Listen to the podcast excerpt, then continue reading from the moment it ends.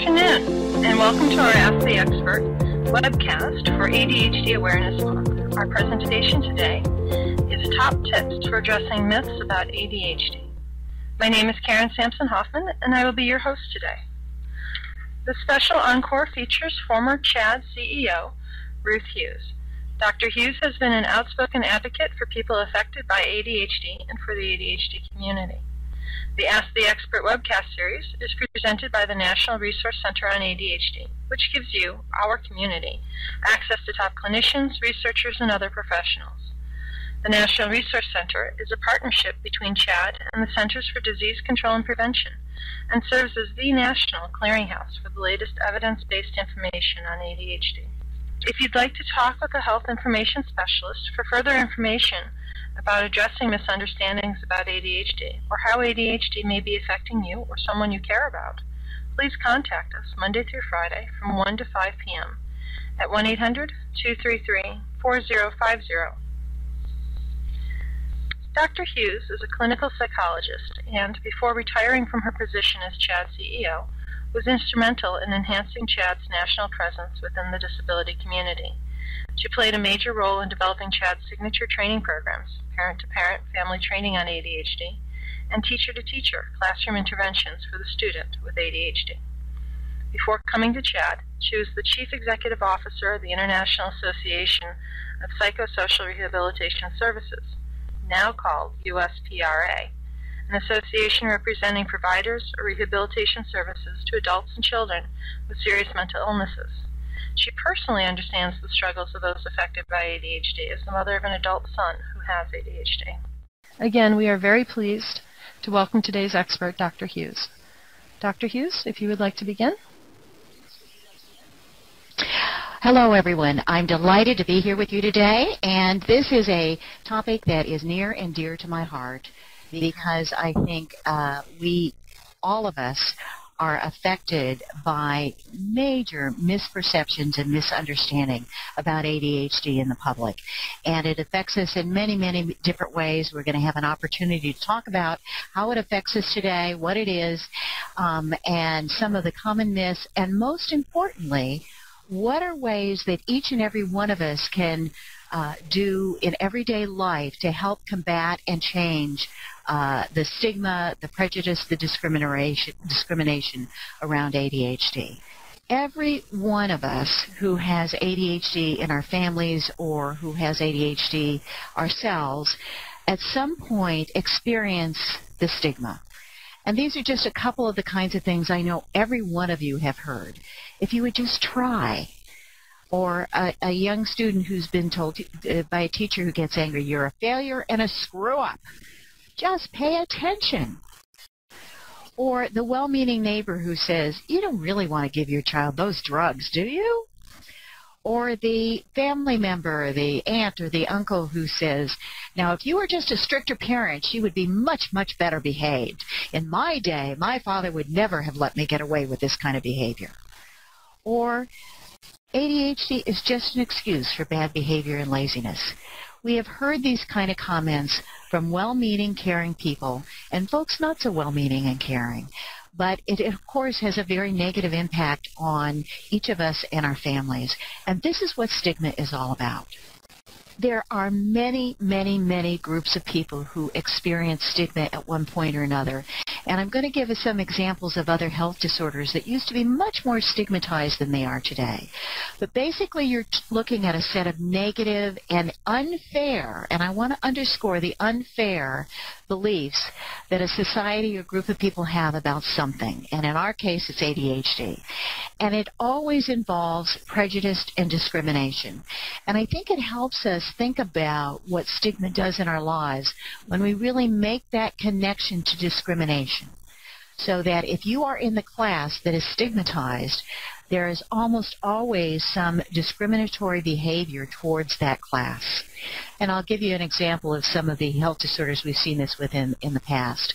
Um, I'm in my 60s, so I will go. So if you're younger, you may not remember this, but there was a time when if people were diagnosed with cancer, that it was something you didn't tell anybody about.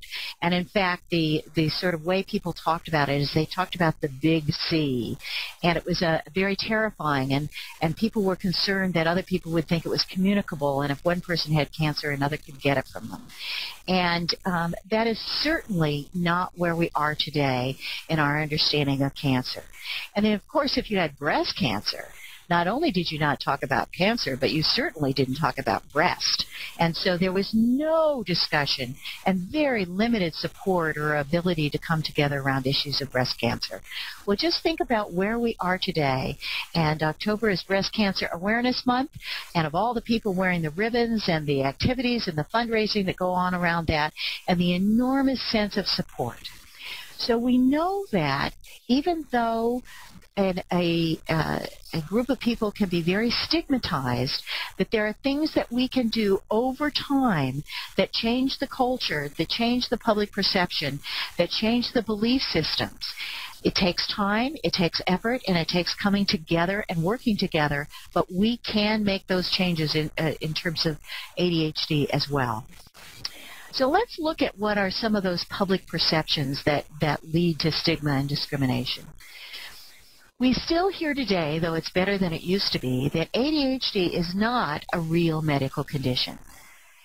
If the if you were a better parent, or if your child wasn't as was willful and stubborn and was willing to uh, be good like other kids, then we wouldn't be seeing these behaviors or these problems. Well, all of you know that ADHD is a neurobiological disorder, that we can actually look at the brain activity of people with ADHD and people without ADHD with an MRI or a brain scan and see very different activation.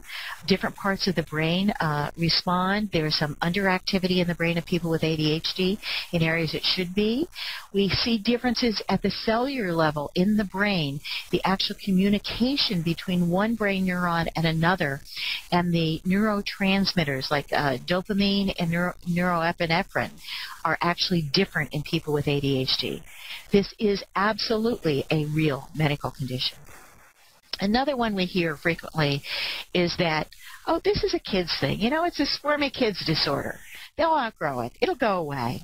You know, just just wait a couple of years. Don't don't you don't don't don't uh, worry about it. It'll go away. Well, and quite frankly, even the medical community 10, 15 years ago bought into this particular myth, and we know today that it's not true. That uh, many of the symptoms of ADHD continue into adulthood. That this is a lifelong disorder. What we do see is that if people get more effective at coping and managing the symptoms and characteristics of ADHD that it's not as debilitating and people can function much more effectively with the disorder. And so we know that adults can learn to do that as kids and teens can. But this is a lifelong disorder. Very frequently today, we hear that ADHD, anybody can go get diagnosed with ADHD, um, and that the rates are going up, and they are. That is accurate, that the rates of diagnosis are going up, and that it's being overprescribed. Um, um the stimulant medications are being overprescribed. What I'd like to suggest to you is that we think about this a bit differently, that we know that ADHD is sometimes misdiagnosed. There are people who have the disorder who um, are not diagnosed with it, and there are people who do not have it because a proper evaluation has not been done. And we here at CHADD and the National Resource Center have lots and lots of information about what a proper evaluation should look like, and we encourage our members and the folks who are involved in our webinars to make very, very sure that you and your family member have gone through a proper evaluation. We work with our colleague organizations such as the American Academy of Child and Adolescent Of Psychiatry, the American Academy of Pediatrics, and more recently, the American Academy of Family Practitioners to make sure that um, the physicians are provided with the tools that they need to go through, to take a person through a proper evaluation. We often have thought in the past that ADHD was a, a, disorder for boys, the rambunctious ones, and not so much girls. And unfortunately, a, an entire generation of young women were not diagnosed because we had blinders on. We know today that ADHD affects girls as much as women. And if you look at adults, that in fact the diagnostic rates for men and women are almost identical. Um, so we know that this is a disorder that is present in women as well, but it often manifests differently. So for girls, they may not have the same level of physical hyperactivity, but you might see verbal hyperactivity, for instance, instead of the physical hyperactivity or you may see that it's the inattentive type of ADHD, our, our daydreamers, and our folks are quieter and sort of fade away. But, but we really need to pay attention to our young women with ADHD because they are really at risk without the support and treatment that we know can make such a, a big difference. You also will have people say to you, and in fact, I will tell you, I had somebody say to me not an hour ago, um, isn't isn't ADHD caused by too much sugar in the diet? Uh, and the answer to that is no, it's not. Um, and in fact, people have looked at that, and we know that uh, sugar is not what's causing hyperactivity, not the kind of uh, AD- symptoms of ADHD that we see that are chronic, long-term, and debilitating for the, the people who are diagnosed with ADHD. Now, there has been some looking at food dyes and food additives to see if they um, make a difference with ADHD.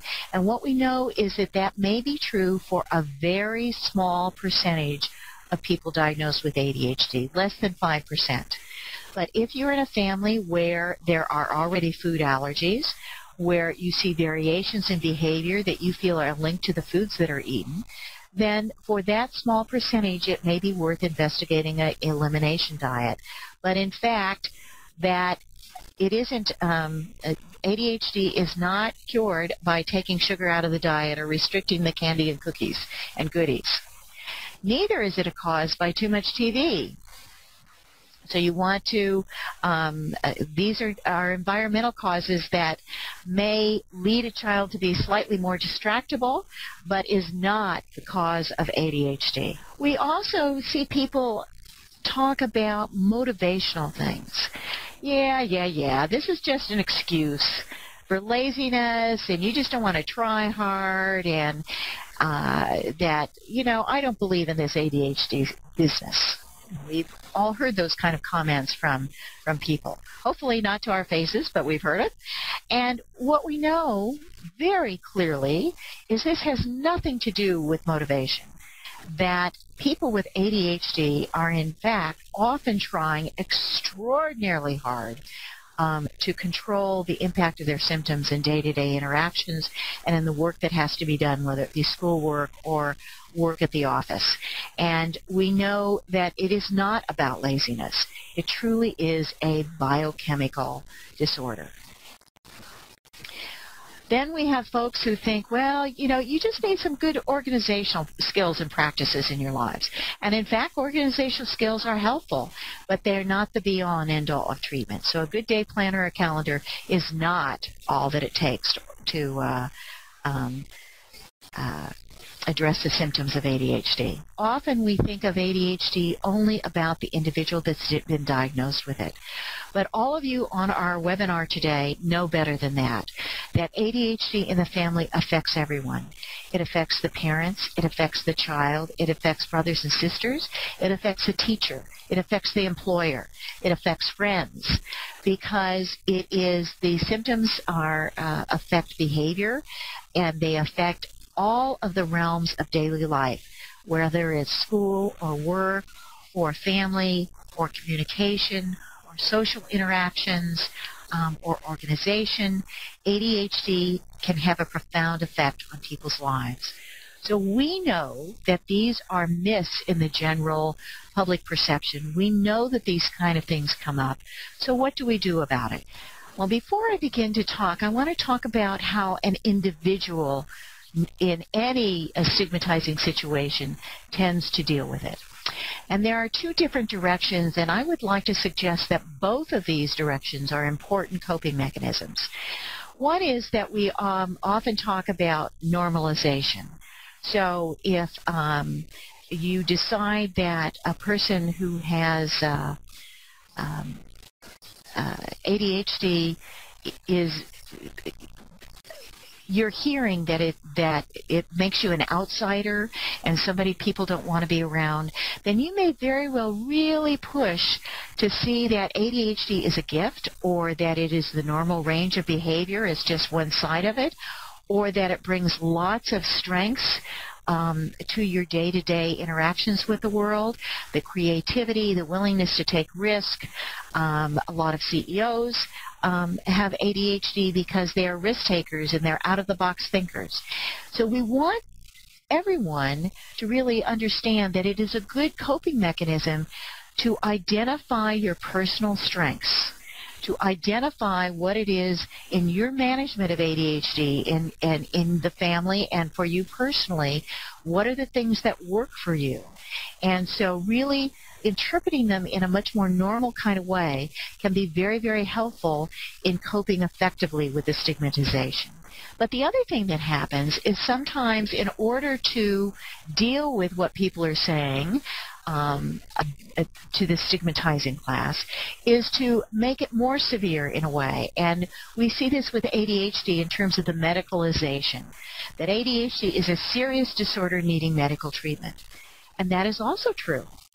And so what I would like to suggest to all of you in terms of our internal coping mechanisms is that we understand and that we help people understand that ADHD is a disability. It means my brain works differently than other people's brains, and that I, um, as a person with ADHD, uh, really uh, bring some diversity to our world and our friendship and our community and our family.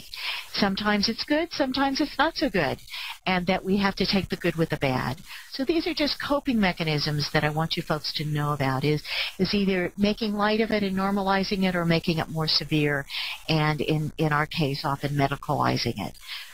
So here's the big question for today. How do we change public and self perceptions? And I want to talk about both of those.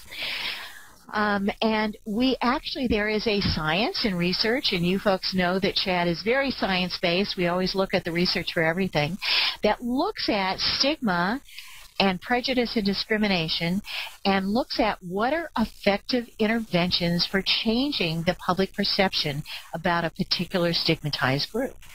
And we know three classes of interventions can be effective, and those are advocacy, education, and personal contact.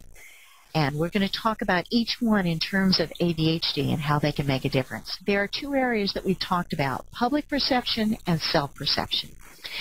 Because when we talk about stigma generally, we're usually thinking about the larger community, what are the sort of messages in the media, the messages in our culture, which are negative messages about ADHD.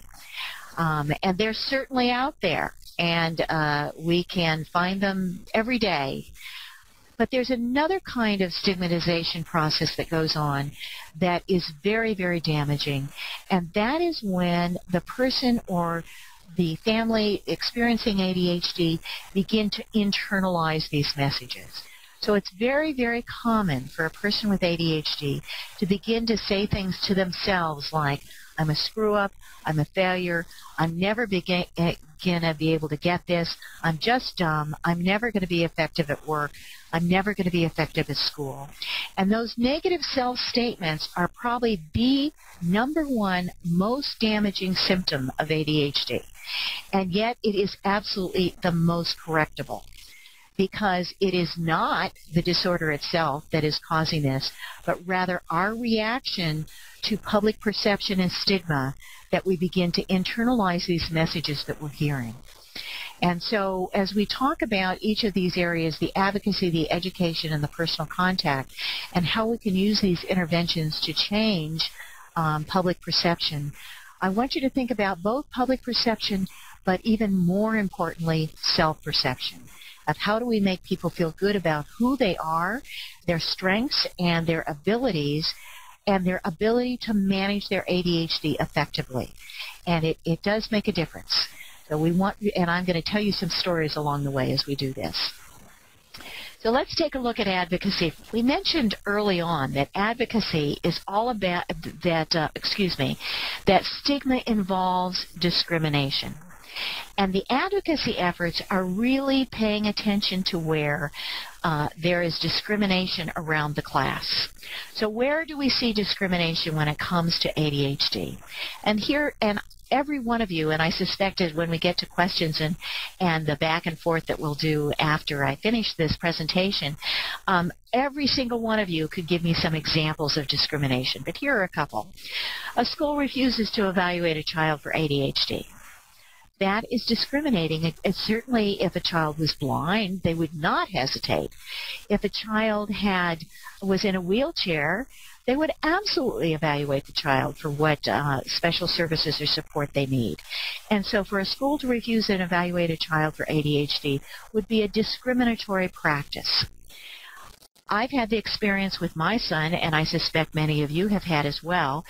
There were years when the, his 504 or his special ed plan was not implemented, or it was implemented very poorly. That would be a discriminatory practice, again, of uh, taking ADHD more lightly, not thinking it as a serious disability, not providing the support services, and that by law a school is required to, and by uh, certainly um, we expect that to happen and would happen with other disabilities. Another area we see it at school is in discipline practices.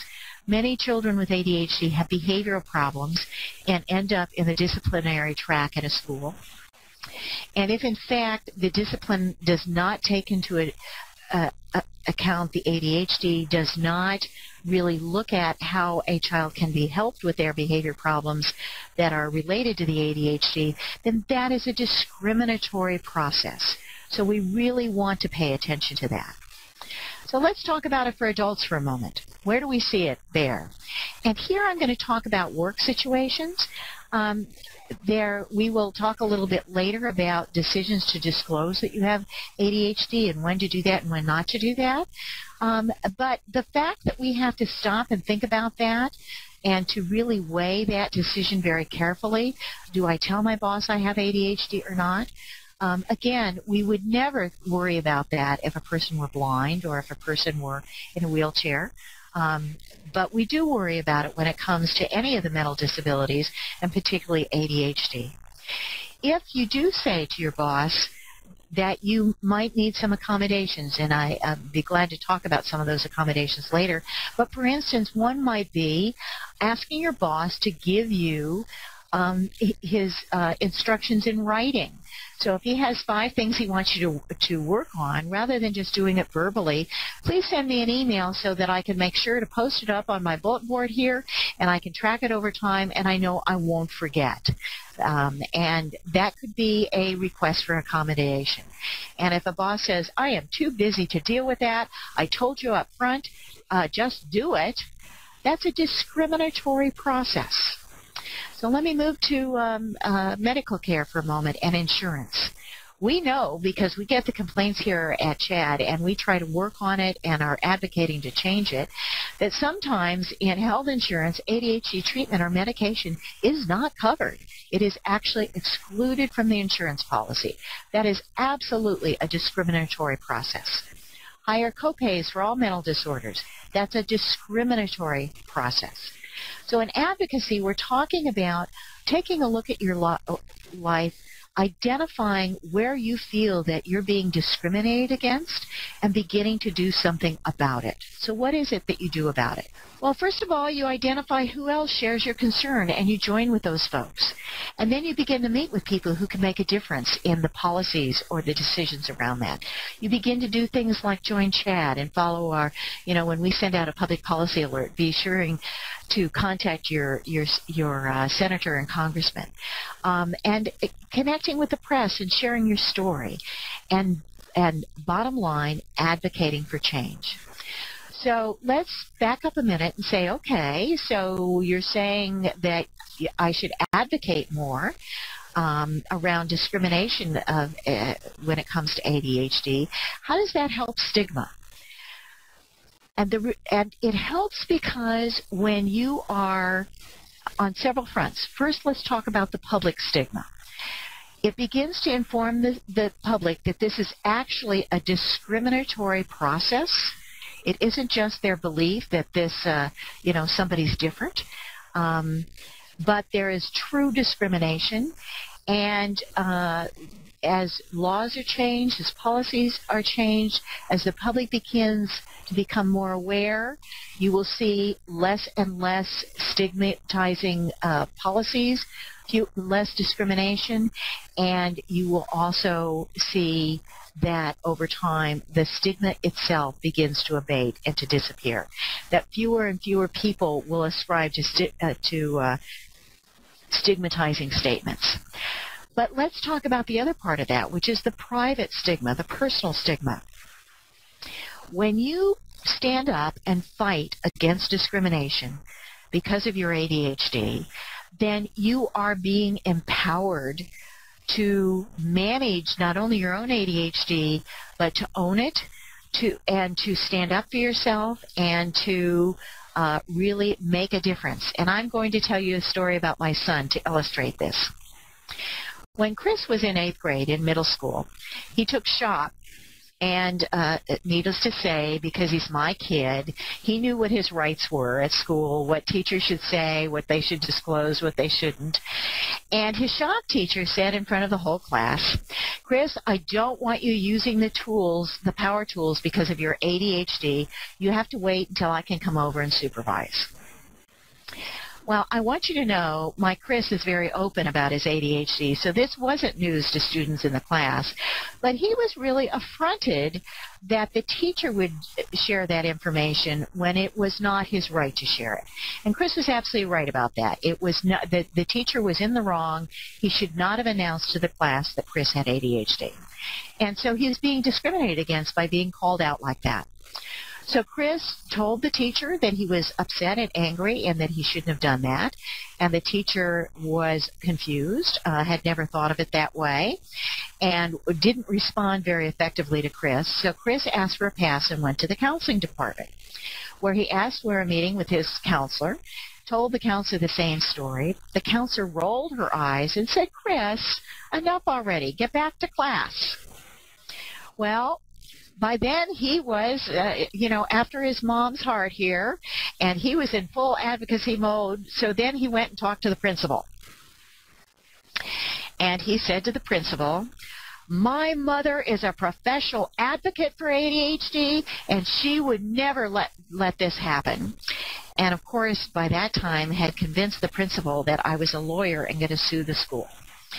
So he came home from school and told me this whole story. And so we immediately, I went to school with him very early the next morning so we could see if we could calm the waters down. And uh, by that point, the principal was certain they were going to be sued and instructed that no one should talk to me. And so this was a situation that was getting a bit out of control well, and so it was my uh, job to uh, calm things down a bit. And so I listened to the principal who gave me a, a lot of inaccurate information, and I corrected her. Um, and Chris actually stood up for himself and also corrected her. And what we said, and I said right up front, we are not interested in any kind of suit. We are just interested in the uh, the school understanding that this is Chris's private health care information and shouldn't be shared by anyone except Chris. And Chris can share it with anyone he likes, but nobody else has that that right to share that information. And so the principal calmed down, and then uh, Chris was released to class. Uh, she was relieved that we weren't going to uh, bring his lawsuit, and I then went and found his the shop teacher, who told me that he had been instructed that he could not say anything to me. And I said, that's quite all right because you're just going to listen. I said, here's how you make this all go away. I said, all you have to do is to say to Chris, Chris, I'm sorry, I should not have mentioned your ADHD in front of other students. You can do that, but I don't have the right to do that. I said, you say that and leave it alone and it's all gone. And he, and that's what he did. He did that in class the next day and, uh, that was gone. Um, but he, so here's, so Chris was saying to the school, his shop teacher, the counseling department, and the principal that your attitudes about ADHD and dismissing the privacy around disclosing healthcare information about me, that is discrimination. So he, all of those people were going to be more careful in the future, and, and particularly the shop teacher, in not doing that again. But the most important outcome of that was not the changes in the school and people being more careful about taking uh, those kind of complaints seriously, but that Chris felt very empowered. He felt much stronger he felt much more comfortable in, in owning his own ADHD and managing it because he was able to stand up for himself and stop a discriminatory practice. And so the amount of empowerment that came from that was very, very powerful and made a huge difference for him then as he ended his middle school year and went and, and went on to high school. And I don't think he ever let anybody again get away with making a derogatory comment to him or to others around him about ADHD without addressing it head on. That's true empowerment, and that really uh, erases the, the self-blaming and self-stigma that often go with um, uh, stigma and discrimination. So I want you to think about in your family, for yourself, how can you really become an advocate. And certainly in terms of CHADD, um, we have a active public policy program. Um, we would love for you to get more involved in advocacy kinds of issues. So you let us know if you're interested in doing that, and we'll tell you how you can make it happen. You can do it in your local community, in your local school. You can do it one-on-one with people around you. I'll tell you another story. My uh, nephew also has ADHD and has Asperger's. He's a college student He's a really bright young man. He's at William and Mary in Virginia. And if another college student makes a derogatory remark to him about ADHD, he, again, turns right around and he says, I have ADHD and you don't know what you're talking about. And then they stop because he has nipped it in the bud. He has the message is that was a discriminatory, stigmatizing, prejudice statement. And by facing it head on, he stops people from making those comments around him. And more importantly, he's going to make people think twice before doing it again. So you can advocate on a very individual level, you can advocate within your community, and you can certainly do it at the national level, and CHADD wants you to be part of that effort. Let me go on to the next area, which is education. I think you all know that October is ADHD Awareness Month, and we know that um, raising awareness in the general public about what ADHD is and what it isn't are, are important messages to get out there. But I want to um, provide a little caution here. While education is important, it is probably the least effective of these three interventions of the advocacy, the education, and the personal contact. So surprisingly, we often talk about raising awareness but, and educating people about the disorder. But you can't stop there because, as I said, it is not as effective as advocacy and personal contact because as people often go through a process as they become more aware of a disorder, the stigma and the um, their misperceptions actually may rise um, for a period of time before they know more and they can understand that this is uh, more about this. So what are the kind of messages that we want to get to people? First of all, ADHD is real. It's a neurobiological disorder. The brains of people with ADHD actually function slightly differently than the brains of other people.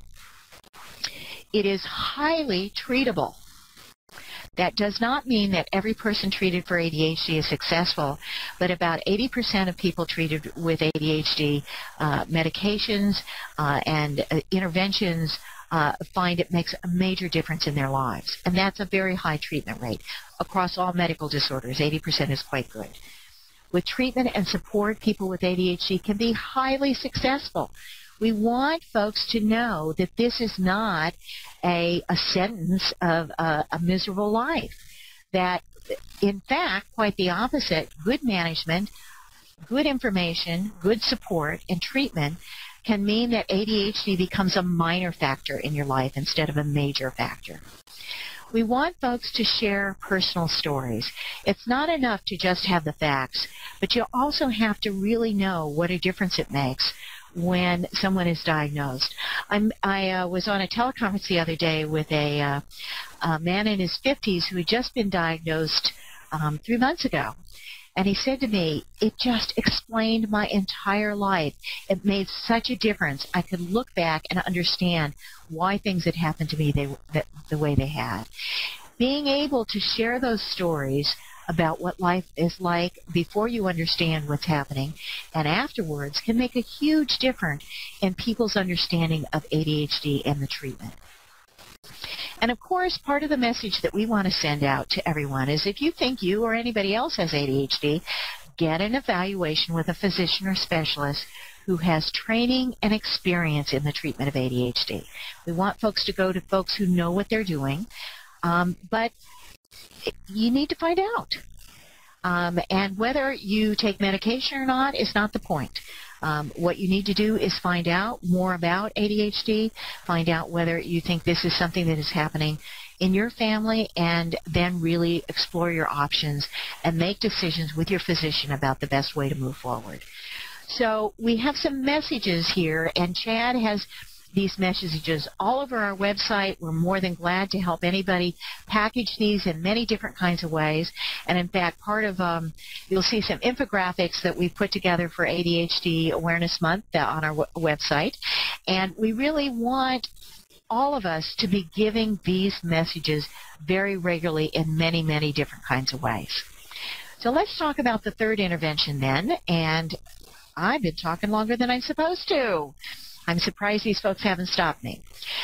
And this is the number one most effective intervention for combating stigma across the board, no matter what kind of stigma it is. Number one. So I want you folks to hear that. And that is personal contact with a person of the stigmatized class.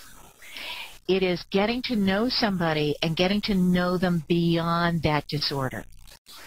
So whether it's a, a different race, a different country, a different religious belief, um, whether it's a different disorder like ADHD, once you get to know someone, you think of them as a person, not as the disorder, not as ADHD, but rather June who has ADHD.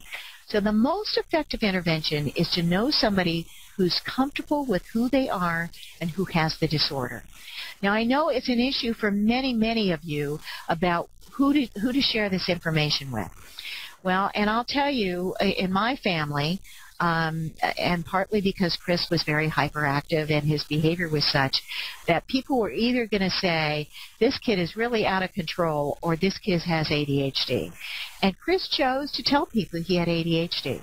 And even at the age of seven or eight, he would say to his friends, who when his friends got mad at, mad at him, he'd say, you know I have ADHD. When I do that, you just have to remind me not to do it.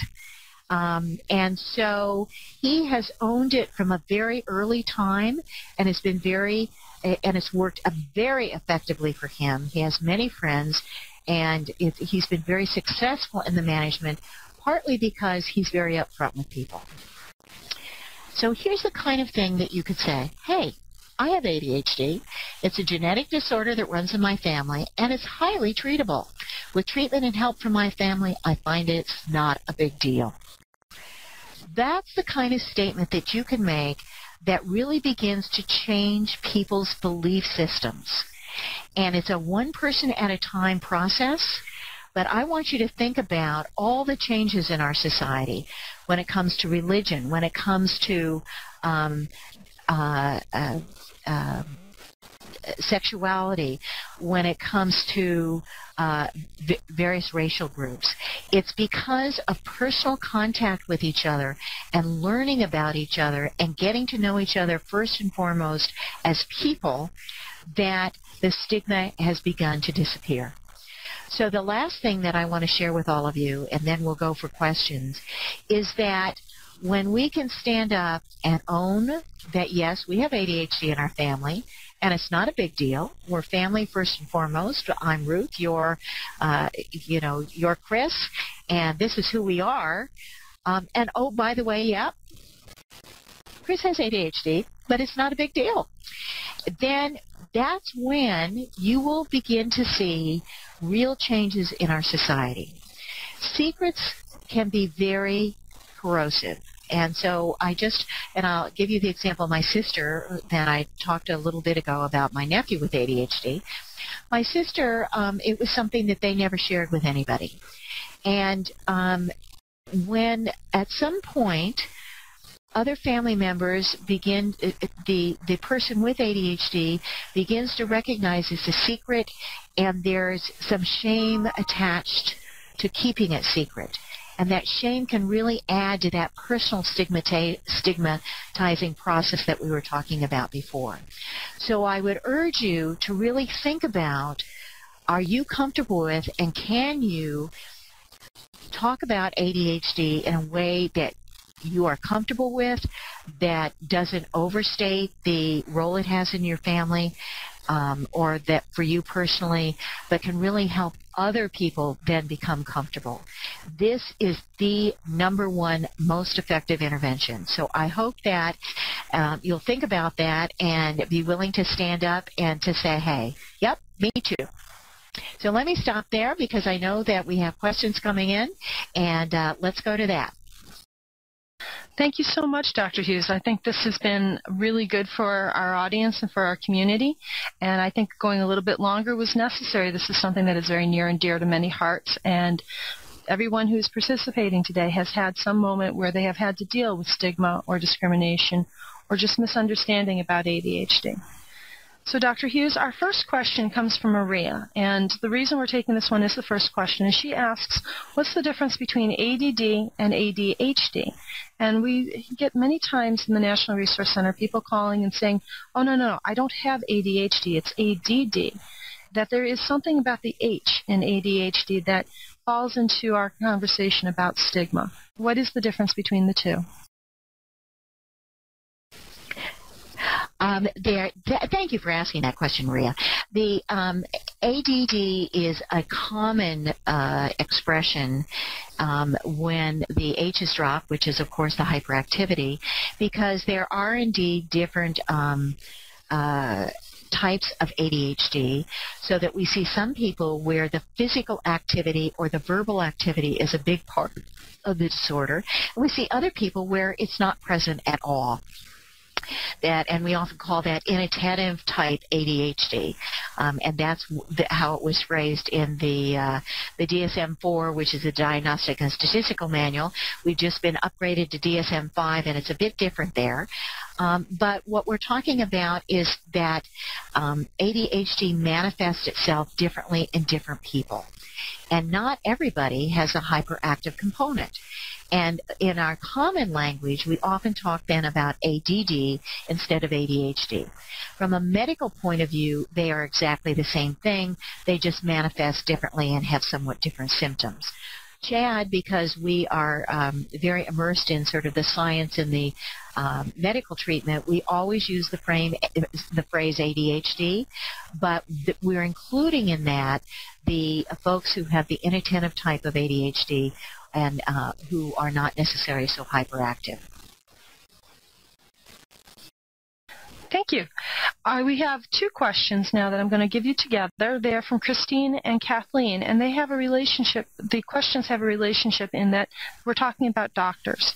And Christine asks, um, Christine states that there are many doctors and many medical practitioners who are really skeptical about ADHD in adults. And Kathleen would like to know why is it so hard to find a doctor who knows about ADHD? And how are these, you know, together we have a lot of doctors who don't really have much information on adult ADHD, and we have some doctors who are very skeptical when it comes to adult ADHD. How do we address that? Well, I'm going to back up for a minute and I'm going to talk about pediatricians first, and then I'm going to talk about adult ADHD.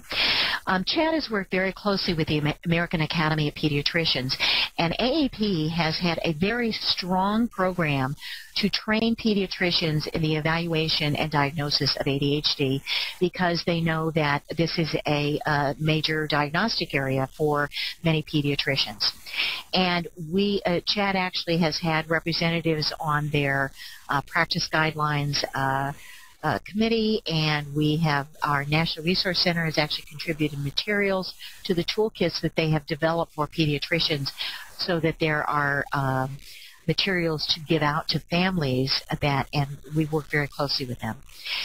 The um, and that collaboration, I think, has led to pediatricians being more sensitive to um, what a good diagnosis takes. Now, that does not mean that every pediatrician knows about ADHD.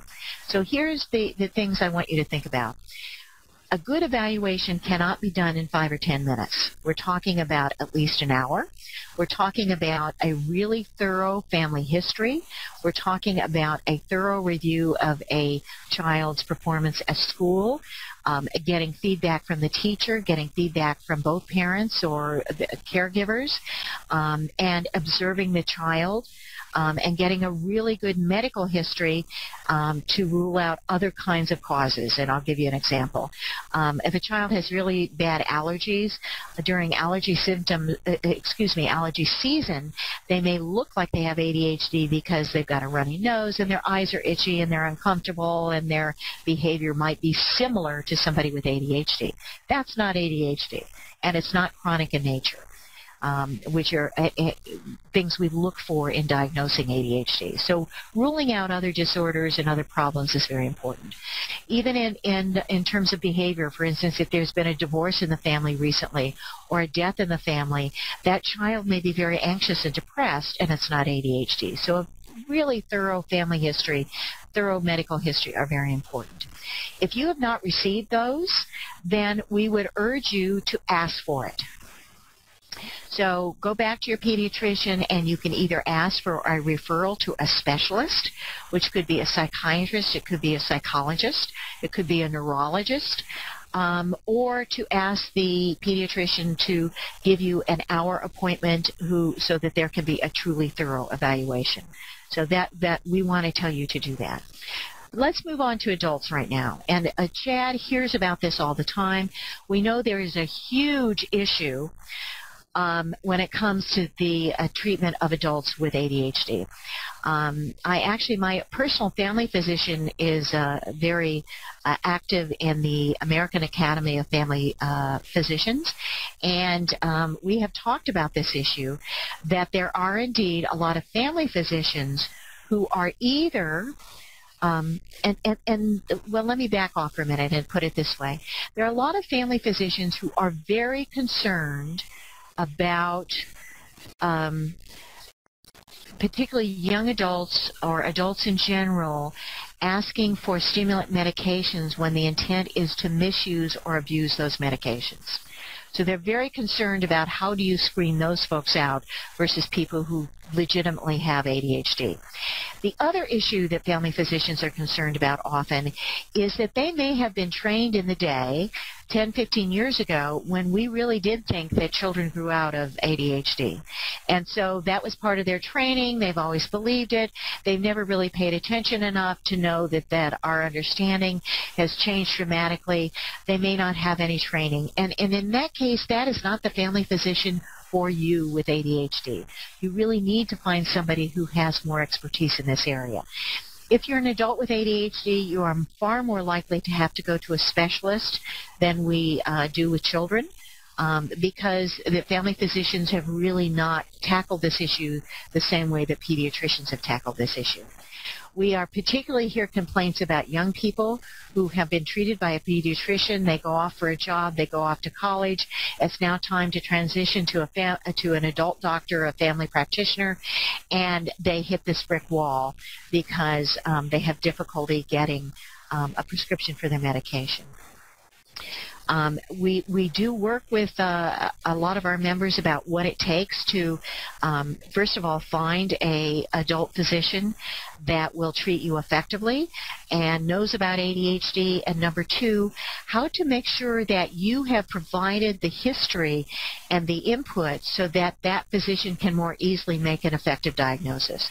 So, for instance, when Mike Chris, who's now 26, left his pediatrician and he was actually treated by a, a child and adolescent psychiatrist when he was younger, we got the entire medical history, all his medical records from um, the uh, psychiatrist who treated him as a child so that he could take that into, and we have a copy of it at home, and Chris has a copy at school, so that he can take that to any physician, to the college campus, so that, it, and we also have his assessment done by a neuro, neuro uh, psychologist with again the uh, conclusions that he has ADHD, and so he has a really good health care um, record to document his ADHD. I think that's really important to have if you're an adult. Um, we need to get many, many more adult physicians treating um, ADHD effectively. It is on CHADD's radar as one of our advocacy issues, and so we hope we'll be as effective as we have been with pediatricians in the past as we move into the future. Thank you. In, uh, in talking about pediatricians and talking about diagnosis, Kimberly has a question for you. Um, you also mentioned that the brains of people with ADHD function differently, and we can see that on different medical scans. Kimberly would like to know can a brain scan be used to diagnose ADHD? Great question. And the answer, and you will find there's a bit of a difference of opinion about this. So let me say that right up front. And CHADD's stance is that we're not there yet. And let me explain why. If you look at 100 people with ADHD and 100 people without ADHD and look at their, their MRIs, uh, what we, we often talk about a functional MRI, you can statistically say, yes, they are significantly different. But among those 100 people, there may be five people in the non-ADHD category who, who, really don't have it, whose brain scans look a little bit like they have ADHD, and you're likely to find five people in the ADHD category that look a little bit like the brain scans of people who don't. And this is sort of a gray area. So that what we know now, while statistically we can see the difference, on an individual level, we have some overlap. And that overlap can only be addressed by having large groups and not on an individual basis. And what we talk about there are false positives and false negatives. A false positive would be saying, looking at the uh, MRI and saying somebody has ADHD when they really don't because they fall in this gray area. And a false negative would be saying to somebody who really does have it that they don't have it because they fall in this gray area. So when we look at diagnostic procedures, it has to be strong enough that it, it can't just differentiate groups of people, but it can. It's a really black and white decision that um, you either have it or don't, and there's no gray overlap at all. And unfortunately, in several of the things that are being um, tested these days diagnostically, and recently there's a was a new device that came out to really look at the brain waves and the theta and beta brain waves and the ratio there. And again, we still have that gray area where we get some we're not right at the individual level every time. So that's why we um, the the most effective way of diagnosing ADHD is still to do a thorough evaluation and to, to observe the behavior, to talk to the teacher, to talk to spouses, to talk to parents, to talk to significant others, uh, to talk to the person involved. And we find that is just as effective um, as using any of these other mechanisms, and quite frankly, far less expensive. And so we also want to be efficient in how we spend our healthcare dollars. And if we can do that as effectively without charging for an MRI machine, then um, we would encourage uh, people to do that and encourage clinicians to do that. So we look at is it a really black and white differ- differentiation? And then we also look at is there a more cost effective way to diagnose? And today that the most cost effective way and the most effective way is to do that evaluation that we described. Thank you. That has a, that has been a question that we have heard from many people. I think that is a good answer that a lot of people have have been looking for. Uh, we have a question from Heidi, and she uh, says that her husband believes that their child's ADHD, as she says, is just a crutch. How can she approach uh, the information gap to better inform her husband, to better advocate for their child, and to really help things at home move more smoothly? Wonderful question. Thank you so much for asking that question. Um, and this is an incredibly common experience. And if it isn't the two parents, it can be, you know, a grandparent or an aunt and uncle or somebody else in the family who disagrees and thinks that uh, it is not in the same place about understanding what ADHD. And before I talk about how to change it, I want to talk a little bit about the process that people go through uh, and I want you to think about um, breathing. Because when you uh, uh, um, when there is a healthcare diagnosis uh, of a problem, we often go through a grieving process. Um, first, it's denial. You're kidding. You can't be me, me. You really mean that?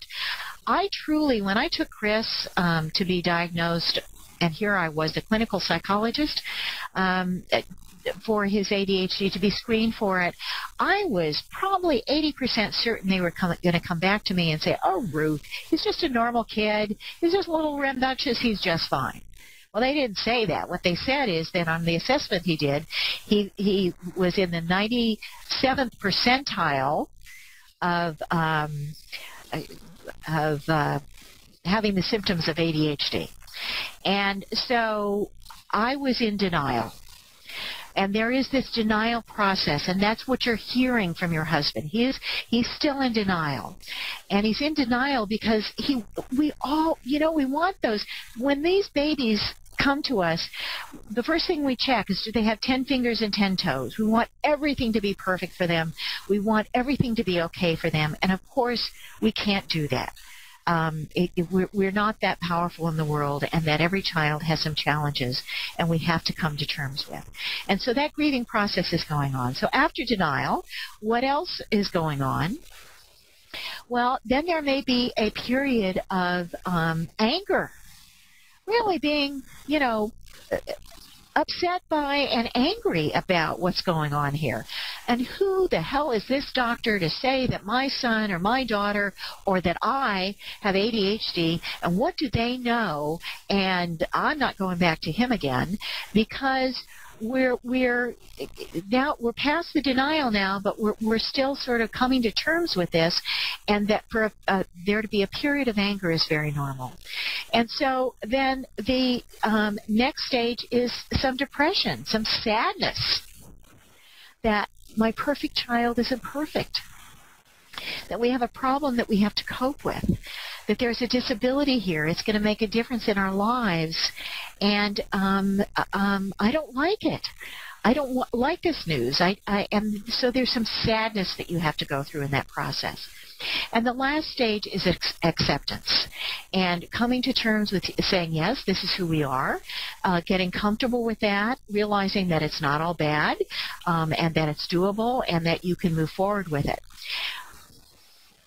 people in the family never go through this process at the same rate. One of you gets there quicker than the other. And so this is very, very common with couples that one parent gets there more rapidly than the other parent does. And so you have to recognize that that's going on and be a bit supportive of that process and understanding that they are not yet there. Then, of course, the next thing is to help them get some information. And CHADD and the National Resource Center can certainly provide that information. And, uh, uh, you know, about the whole issue of um, uh, and, and I'll just give you a quick a couple quick pointers. And to but to be very non-judgmental about it. Try not to get into a fight. Try to keep the the anger your own emotion out um, and just you know give bits and pieces of information. You know we talk about when do we uh, well so for instance um, you know, when when your uh, husband or spouse or partner says something about um, well, we just have to be stricter. You say that, you know, this is a real brain disorder. The brain actually functions differently. I'd be glad to show you a site at the National Institute of Mental of Health that actually shows how the brain is different. And you call us at the NRC, we can show you, tell you where that uh, uh, link is um, to look at uh, the, where the brain actually matures differently in ADHD or um, you know somebody who's very angry and says that teacher doesn't know what she's talking about. My kid is perfectly fine. And just a statement that says you know we absolutely love jimmy. We want the very best for him. But that teacher really knows what the norms are for behavior. And she's telling us that jimmy is outside those norms and we should pay attention. And then leave it at that and realize that this is a process that you have to go through um, but there is lots of information. You don't want to dump it all on a person at once. Uh, but you can point them in the direction of really becoming aware and beginning to understand that um, this is a real disorder.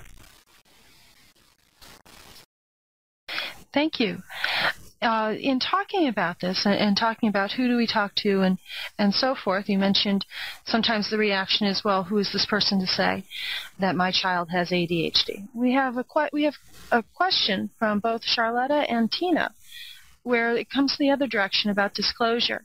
Charlotta would asks, how do we choose whether or not to disclose ADHD and to whom do we? And Tina would like to know who do we not tell about our child's ADHD? Where do we withhold the information? Oh, you guys, I, ha- I, have the best questions. We could spend a couple hours more doing this at this rate. And uh, let me answer both those questions, and I'm going to answer it a bit differently for children and for adults. Um, when you have a child with ADHD, you really want to look at what's happening in your environment and how people are labeling your child. And I want to, I'm using the word labeling very purposefully because all of us are labeled every day in some way or another. So if your child is being labeled as a screw up, um, as disruptive, as difficult to work with, I quite frankly had one teacher when Chris was uh, in middle school tell me that um, she had taught for 20 years and she had never had a, a student as difficult to have in her classroom as my son. Um, so uh, the, you know, there we. so you really want to think about how is your child being labeled, and if your child is being labeled negatively, then I think it's really important that you be more open about the disorder. Um, because um, the labels are there anyway, and it's just a matter of what label we're talking about. And I'd quite frankly rather have my child labeled with ADHD, particularly if it's real, than be labeled as somebody who's a failure and will never do well in this world. Um, the other issue to pay attention to is that of secrets, and that when um, it is a secret, your kids figure out it's a secret and they wonder if it's something to be ashamed of. Uh, for my nephew, he came home from uh, sixth grade and said to his mother, Mom, this pill I take, it's for ADHD, isn't it? I have ADHD. And so he had figured that out on his own. But then the question, uh, next question was, why is it, you know, is are you ashamed of me? Are you embarrassed by me because I have ADHD? And we don't want to communicate that message to our children. We want them to be comfortable that this is just one part of them. It's uh, we love this part of them as well as all the other parts, but you know we really want to focus on all the strengths and all the things we love about them, and that they do really well, and uh, not make a big deal about this. It just is. And just like having brown hair instead of blonde hair or, or blue eyes instead of hazel eyes, it just is. And so um, we want our kids to be more comfortable with that. I'll give you another example in a very different area. When Chris was in elementary school, my Chris is adopted. He actually was born in Calcutta, India. He has very dark skin and I'm white. And he went through a period in elementary school where um, he hung out with the African American and Hispanic kids, and he didn't want anybody to know he had a white mother. And I put up that with that for a couple months, and finally one day I said to him when he was getting all embarrassed because somebody at school might notice that I was his mother, I just looked at him and I said, "Get over it now." I am your mother. I am who I am. You are who you are, and um, this and this is it, sweetie. And um, from that day forward, he he got that pretty quickly, um, and the message was. Um, everybody has challenges. Everybody has differences. This is just one of our differences. So for kids, I think you want to help them feel good about who they are, and so you want to be very careful about how you handle this. Now let me move to adults because that's a little bit more problematic area. In adults, um, particularly in the workplace, depending on that you really going to want to pay attention to the um, culture of your workplace. And if there is a lot if and if the culture is such is that there's not a lot of tolerance of, of differences uh, if there's not a lot of tolerance of diversity um, if uh, you've heard people make negative comments and stigmatizing comments about ADHD you may ch- and and and this is a big and and you do not need any accommodations in the workplace that you're able to manage it pretty effectively on your own, you may not want to disclose because you don't want people to change their opinions of who you are and your work because they have negative ideas about what ADHD is. On the other hand, if you have a workplace where diversity is appreciated, that people know that um, you've got some great creative ideas, um, but they also know you've got some challenges, and particularly if you do need accommodations in the workplace, then you need to you do need to disclose, and you do need to let people, and particularly your supervisor, know that you have ADHD. So you need to evaluate that and the most important thing I would say for both children and adults is that you need to be comfortable with your decision. So that because if you are uncomfortable, other people pick up your discomfort. So in our family, because we've been very, very open from the very beginning, and remember, I've got this very dark young man, and I am just white as can be. So we're used to differences in our family, and uh, the I'm a single mom. Um, we're all about differences. So we're real comfortable with this, and both Chris and I don't have. Uh, uh, we'll tell anybody, anywhere, anytime. And he knew when I took this job at CHADD that that meant he would be talked about all the time, and and he said, and I will tell you what he said to me, folks. He said, Mom, you can talk to me to the CHADD members anytime you want about anything, as long as I don't have to hear about ADHD every day at home. So that's the deal we made, and we've held that deal to this day. Um, so be sure to be comfortable with whatever decision you make. Thank you. We are coming to our last group of questions, and this this question goes back to what you were saying earlier about children. Um, Sam and Natalie both have young children, and Sam asks, at what age should a child be explained that she has ADHD and, and have the disorder explained to her. And Natalie is a little more specific. Her child is seven, and she and her spouse are debating whether or not they should tell him now at seven. So, what is a good age to really have this conversation, especially when we're raising children to self advocate and to work against stigma? When does this begin? I am so delighted with the questions you folks are asking. Um, th- this is actually, I want you to think of this as not an announcement, but rather an ongoing conversation. And it's and and if you think about sort of talking about sexuality, it's sort of the same process. So your child is going to begin to come to you with some questions about.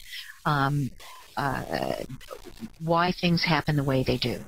And in the beginning, what you want to talk about with your young children is that simply um, there's some wonderful children's books out there. For instance, there's one, and maybe Karen and Adisa can help me here. There's one about a race car. and it is about, of course, there the race car motor revs and goes very, very, very fast, and the family station wagon goes at a much more sedate level. And to help children understand that they may have a race car brain instead of a station wagon brain and so that they their uh, behavior and their thoughts and what they're doing may be at a, happening at a very different speed, like the race car. But they're but that race car still has to drive um, in the regular streets off the racetrack and has to slow down and has to abide by all the laws. And so those kind of analogies help kids understand that there are differences that that we all have and I would keep any discussion with a very young child more about actual problems and behavior and not so much about the name of the diagnosis. That will come soon enough but really helping people understand that, yeah, sweetie, you know, your brain just goes a little bit faster, or you are, you know, you're my bouncy kid. You bounce uh, like you're on a trampoline every day, and you bounce against the wall and off the table and up and down, and and God love you. You keep all the rest of us really active, and so focus more on the behavior and that different people have different types of behavior, and you can talk about um, their friends and somebody who's much more calm, talks more slowly, isn't so bouncy, and they begin to appreciate the diversity of uh, that people bring to um, the world, and that their being a little bit different in these ways is no big deal. It just is.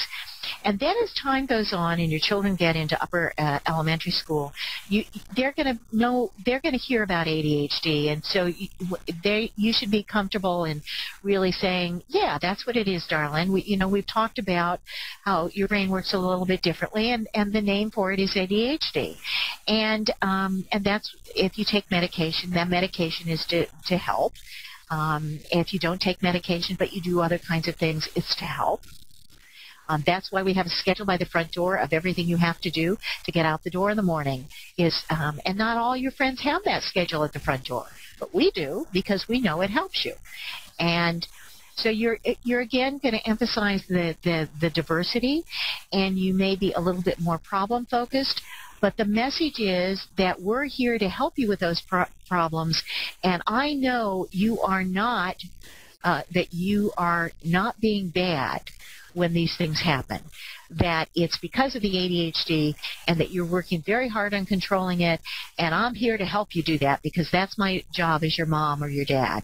And then in high school, you're really talking, in middle school, you're really talking about beginning to um, incorporate the self-management into um, and, and the treatment process for those children so that when you go to the doctor that you really want to be sure the doctor is asking your child how they feel how things are going to engage them in the process to ask for their opinion um, to be very involved in doing that because when your child hits 18 you're out the door and they need to be able to do this on their own.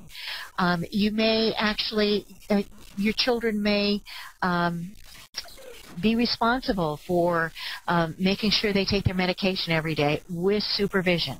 But that it's their job to come to you and say, it's time for my pill, mom. Um, and uh, or if they have a behavior intervention chart, you know that, and we're going to do it every evening during homework time, you know that put put some responsibility on them. Ask for their input. Ask them how they think it's going. Involve them in the process. And so they're beginning to manage their ADHD. And you want to make that more and more the responsibility of your child the older they get. So when they hit early adulthood, they are ready to move on and to do this independently. Thank you for joining us for this ADHD Awareness Month and for this special presentation. We hope that you enjoy the rest of your day. This does conclude our webcast.